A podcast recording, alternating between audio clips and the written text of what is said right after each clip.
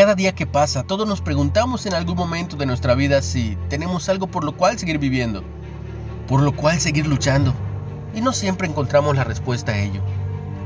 Pocas veces nos detenemos a observar lo que hemos hecho y vemos lo que aún está a tiempo para realizarse. Intentamos evadir la realidad y así evitamos problemas y conflictos. Eso solo está aplazando y agrandando cada vez más para cuando queramos hacernos responsables. Esto será sumamente difícil ya que siempre lo evadimos y nunca nos preparamos. Se dice que nunca es demasiado tarde para intentarlo. Y es verdad, ya que aunque se falle se puede volver a realizar. Quizá no siempre las veces que queramos necesarias, pero sí las suficientes para definirnos como personas. Cada caída no marca el final, sino el comienzo de algo más grande. Hoy puedo optar por dejar que todo me aplaste y devaste, todo lo que con trabajo he forzado y mantenido en pie hasta este instante. Puedo empezar con un nuevo proyecto que refuerce lo ya vivido y con lo que con trabajo he aprendido.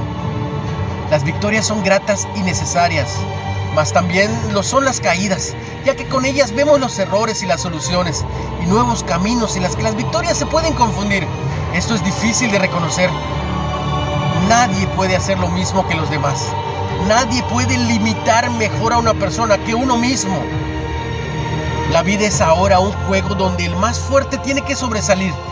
Y aunque a veces el que cayó brille más que el vencedor, no se le da la oportunidad de demostrar lo que es capaz de hacer. Por ello, hoy me miro en el espejo y me digo a mí mismo, podré hacerlo. No hay nadie mejor que yo, porque yo, yo soy el fuerte, yo soy el que puede. Lo voy a intentar y si fracaso me voy a levantar. Escúchalo, aún eres joven y tienes mucho por delante. Y nunca, nunca digas no puedo, que con solo pensarlo ya estás fracasando antes de comenzar.